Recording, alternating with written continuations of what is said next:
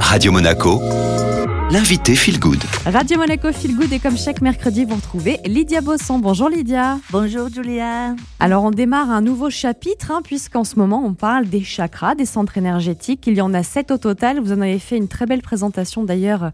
J'invite les auditeurs à la retrouver en intégralité en podcast. Aujourd'hui on va parler du premier chakra, le premier centre énergétique. Est-ce que vous pouvez nous rappeler à quoi il correspond, le besoin et l'élément? Alors premier chakra qu'on appelle aussi le chakra des racines, en sanskrit on appelle Mula Il se situe au niveau de notre périnée et il correspond à notre besoin de sécurité. Comme on voit chez une personne que ce chakra fonctionne bien, en fait, c'est une personne qui euh, respire la confiance. Peu importe l'expérience qu'elle est en train de vivre, cette confiance, elle est innée.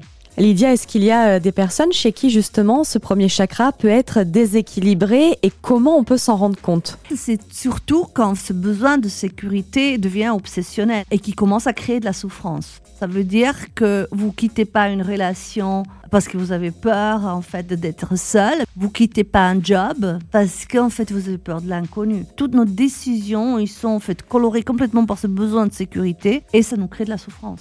Comme vous êtes aromathérapeute, Lydia, est-ce qu'il y a euh, peut-être des huiles essentielles, des hydrolats qui peuvent aider un petit peu à retrouver euh, l'équilibre de ce premier chakra? La nature, c'est le meilleur enseignant. Hein. Et on peut dire, comme on l'appelle le chakra racine, Souvent, les huiles essentielles provenant des racines ou des écorces d'arbres travaillent vraiment comme harmonisateurs, voire guérisseurs de ce premier chakra. Et regardez, justement, ils vont vous donner plus un sentiment de certitude. Ils vont apaiser vos peurs. Ce besoin de sécurité obsessionnelle fait que vous vivez dans une peur continuelle. Par exemple, le vétiver, qui est une graminée avec des racines qui poussent jusqu'à 2 mètres dans le sol, ah, donc il enracine vraiment et qui peut en fait être conseillé à toute personne qui se sent vite déstabilisée, qui a peur de manquer tout le temps. Utiliser du vétiver comme hydrolat et comme huile essentielle, ça va aussi aider pour les problèmes circulatoires, mais ça va donner aussi en fait un sentiment de certitude. Vous avez l'angélique qui est extrêmement indiqué pour des nerfs fragiles. Pourquoi notre système nerveux est si fragile et qu'on devient vite stressé, vite nerveux parce qu'on a peur de ne pas être à l'auteur.